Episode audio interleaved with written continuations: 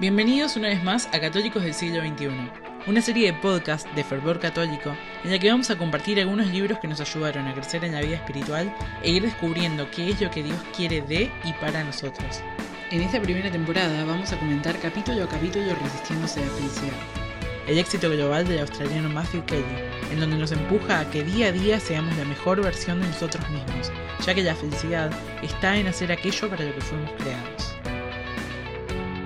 Nuestra cultura está tratando de asesinar la verdad. No cree en la verdad objetiva. Hemos caído en este relativismo ridículo que dice, lo que es verdad para vos, es verdad para vos, y lo que es verdad para mí, es verdad para mí. En pocas palabras, promulgan que no hay una verdad objetiva. Nada es verdad para todos. Tu opinión es tu opinión y mi opinión es mi opinión. La verdad es relativa. De modo que yo puedo decir que 1 más 1 es 2, pero vos podés decir que 1 más 1 es 3, y todos tenemos que aceptar y convivir con ese ridículo dato. Por supuesto que esto es absurdo. Algunas cosas son ciertas y lo mismo para todos. La gravedad es un ejemplo. Es verdad para todo el mundo. Si saltas desde un edificio te vas a caer al suelo. Decir que la gravedad no existe o no reconocer la gravedad no cambia la realidad. Las personas necesitan agua y aire para vivir. Esto es una verdad objetiva. El agua se congela una vez que se enfría a cierta temperatura. Eso es verdad para todos en todas partes. Esta cosa sin sentido, que tan solo pensar en algo lo hace verdadero, me recuerda a un meme que había visto hace algunos años. Dice, Dios está muerto. Punto Nietzsche. Abajo de esto decía, Nietzsche está muerto. Dios. Para vencer la resistencia consistentemente, necesitamos darle a la verdad un lugar de honor en nuestra vida. Precisamente porque la verdad está en un lugar secundario, el mundo está como está. Para experimentar consistentemente la felicidad y la alegría con la que Dios quiere llenarnos, necesitamos construir un trono a la verdad en nuestra vida. Hay una relación directa entre la verdad y la felicidad. La verdad lleva a la felicidad. La mentira trae miseria. Si no, pensá por un segundo en dónde está el príncipe de la mentira. Celebrar la verdad en tu vida. ¿Qué lugar tiene en tu vida? ¿Estás dispuesto a decir la verdad a un gran costo personal? ¿Puedes reconocer la verdad aunque no puedas estar a su altura? Aunque no podamos hacer algo bueno, aunque voluntaria y pecaminosamente cojamos hacer algo malo, todavía debemos tratar de reconocer lo que es bueno y verdadero, más bien que tratar de justificar nuestra conducta. Es fácil caer en la trampa de pensar que porque no podemos estar a la altura de una verdad, debemos negarla, o aún peor, atacarla. ¿Dónde estás permitiendo que la mentira eche raíces en tu vida? Cuando nos resistimos a la verdad, nos resistimos a Dios, y por ende, nos resistimos a la felicidad. No podemos ser felices separados de la verdad, no podemos ser felices en un mundo de mentiras. Por supuesto, al final, la verdad prevalece, pero mientras tanto, nuestra negación a reconocerla y celebrarla causará que muchas personas sufran de maneras inimaginables. Nuestra cultura está tratando de asesinar la verdad, y es importante notar que no se puede asesinar la verdad sin antes asesinar a la Iglesia Católica. De modo que en una cultura que odia la verdad, la Iglesia Católica es el enemigo público número uno. ¿Te suena? Sí, nuestra cultura está tratando de asesinar la verdad. Fracasará, pero tristemente millones de personas sufren diariamente la confusión que este asalto a la verdad está creando. Todo lo que podemos hacer es darle a la verdad un lugar principal de honor en nuestra vida decir la verdad, vivir la verdad, celebrar la verdad. Cuando mentimos, no solo estamos resistiéndonos a la felicidad, estamos alejándola. Un viernes a la tarde clavaron a la verdad en un árbol. Mas el domingo por la mañana la verdad resucitó entre los muertos. No pueden matar la verdad. Pueden ponerla en una tumba, pero no pueden mantenerla ahí. Que el camino, la verdad y la vida de Jesucristo resuciten en vos esta Pascua. ¿Y qué es sino la Pascua que la resurrección de Cristo que se da en todos los domingos? ¿Qué digo en todos los domingos? Todos los días, en el santo sacrificio de la misa. Dale a la verdad un lugar de honor en tu corazón, en tu mente y en tu alma, diciendo la verdad. La próxima vez que te sorprendas a punto de decir una mentira, haz una pausa y pregúntate por qué estás mintiendo. Tené hambre de verdad. Todos tenemos hambre de algo. Averiguar de qué tenemos hambre realmente es una de las grandes búsquedas espirituales de la vida. Hay tantos tipos de hambre. Por supuesto que está el hambre natural de la comida, pero la mayoría de nosotros raramente tenemos hambre de comida. De hecho, nuestra tendencia a comer demasiado con frecuencia limita nuestra habilidad para determinar de qué tenemos hambre realmente. Algunas personas tienen hambre de comodidad, otras tienen hambre de pertenecer, y aún otras tienen hambre de éxito, seguridad, aventuras, viajes. Ser humano es tener hambre. ¿Sabes de qué tenés hambre? Toma una tremenda conciencia espiritual de determinar con el tiempo de qué tenemos hambre realmente. Podemos pensar que nuestro hambre es de una cosa, pero una vez que nos llenamos de esa cosa, descubrimos que el hambre todavía está ahí y es más profundo que nunca. El hambre es uno de los temas centrales en París era una fiesta, las memorias de Ernest Hemingway, de su tiempo en París cuando era joven. Habla del papel que desempeña el hambre en el proceso creativo. En los tiempos modernos, quienes se vuelven increíblemente exitosos con frecuencia se vuelven blandos y cómodos, y se les acusa de haber perdido el hambre. El hambre de ganar, el hambre de excelencia, de ser el mejor o el más grande, incluso el hambre de hacer lo que en teoría aman. Hemingway escribe sobre un día que pasó caminando alrededor de París con su esposa Hedley. Al pasar por un restaurante, vieron a los clientes disfrutar de su comida. Ernest y Hedley decidieron derrochar su dinero y tener un festín. Él comió como un rey, pero camino a casa se dio cuenta que todavía tenía hambre. Pensó que el hambre era de comida, pero era algo más sutil y más elusivo. Durante sus años en París hubo muchos días en los que no comía nada.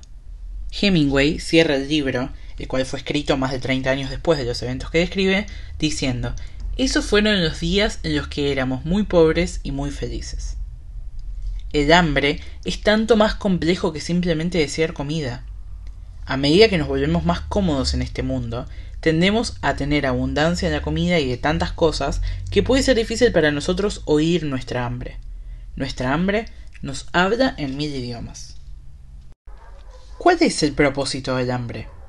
Toda ansia que experimentamos como seres humanos es una ansia de algo más completo. La conciencia espiritual suprema nos lleva a comprender que toda ansia es, en una forma misteriosa, una ansia de Dios. Mientras lo buscamos por todas partes en este mundo, Él está esperándonos en lo más profundo de nuestra alma. Mas en las primeras etapas del desarrollo espiritual basta reconocer que Dios nos habla en nuestra hambre. Él usa nuestro hambre para enseñarnos y guiarnos. ¿Podés mirar hacia atrás en otros momentos de tu vida y ver que Dios te estaba hablando a través de tu hambre? ¿Qué te está diciendo ahora a través de tu hambre? ¿Es el hambre bueno o malo? Puede ser ambos. Al igual que tantas cosas, depende cómo respondamos a él. A la resistencia le encanta el hambre. Juega con nuestro hambre. Lo usa para distraernos y aún peor, lo usa para llevarnos a la procrastinación y a la inacción, a la holgazanería y a la nada. Pero este no es el propósito designado a nuestra hambre. Dios usa nuestra hambre para llevarnos a Él. Nuestra necesidad es siempre un recordatorio de que nuestra necesidad constante es nuestra necesidad de Dios. A mí me encanta la comida. Yo como cuando estoy feliz, cuando estoy triste, cuando estoy ansiosa y cuando estoy contenta. Como para celebrar, como para recompensarme y para consolarme. Hay muy pocas ocasiones en las que yo no identifique con comer. Cuando estoy empacando para un viaje, pienso en lo que voy a comer. Hasta una visita al supermercado es un estudio interesante. Para empezar, déjame confesar que muy, muy raras veces voy al supermercado pero cada tanto en mi casa me piden que vaya y compre algo que se les olvidó o que se nos acabó. Siempre vuelvo con alguna cosa nueva o alguna delicia de algún sector de sopa. Cosas innecesarias, obviamente. Y probablemente esta sea una de las razones por las que rara vez me mandan al supermercado. ¿Cómo no pensar en Winnie the Pooh? ¿Qué puede ser más importante que algo que de comer? ¿Tengo hambre de comida? Por supuesto que no. Entonces, ¿de qué tengo hambre? Hay mil teorías. Unos dirían que tengo hambre de liberarme de presiones y tensiones, otros que tengo hambre de una vida más balanceada. Algunos dirían que tengo un problema para controlarme, y aunque sé que esto es una parte, también sé que es mucho más complejo que eso. Algo está provocando esta conducta. Lo que sé con seguridad es que mi reacción con la comida no es saludable. El principal propósito de la comida es alimentar al cuerpo, el secundario es proporcionar placer. Pero con frecuencia yo cambio el orden. Mi relación con la comida es mucho más compleja de lo que pueda resumirla en unos minutos de podcast, pero en el fondo del asunto es que yo quiero que la comida haga por mí cosas que no está designada a hacer. Yo lucho con esa relación malsana todos los días. Con demasiada frecuencia dijo que la resistencia use la comida para vencerme. Y si bien estoy parafraseando las palabras de Kelly, esto aplica perfectamente para mí también. La gente me juzga o me hablan de una gran dieta nueva de un programa para bajar de peso. En un punto piensan que piso el mensaje que comparto y es cierto en varios niveles. La verdad que es humillante. Todos estamos luchando con algo. Este es mi algo. San Pablo, en la segunda carta a los Corintios, habla sobre la espina en su costado. Para que no me pusiera orgulloso, me fue clavado en la carne un aguijón. Durante dos mil años, los sabios han estado debatiendo sobre qué creen que era con lo que San Pablo luchaba. Unos piensan que era una obsesión o debilidad sexual, otros que era una batalla con el orgullo o con el ego. Nunca lo sabremos, pero sí sabemos que todos luchamos con algo. Contra algo.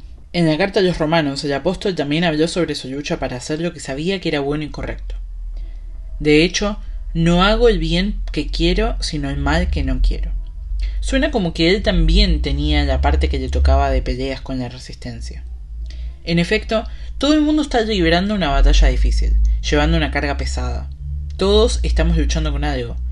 Algunas de nuestras luchas son más fáciles de esconder que otras. Mi lucha con la comida está a la vista de todos. Otros pueden esconder sus luchas, pero a veces poder esconder nuestras luchas los hace más difíciles, no más fáciles. ¿Y vos, con qué luchas? Sea lo que sea, mencionalo ahora mismo, decilo en voz alta, anótalo incluso. Simplemente mencionar la resistencia hace que pierda mucho de su poder sobre nosotros. Y mencionar con qué estamos luchando nos ayuda a empezar a seguir un camino mucho más saludable. Acordate, el único enemigo que no se puede vencer es el que no queremos ver.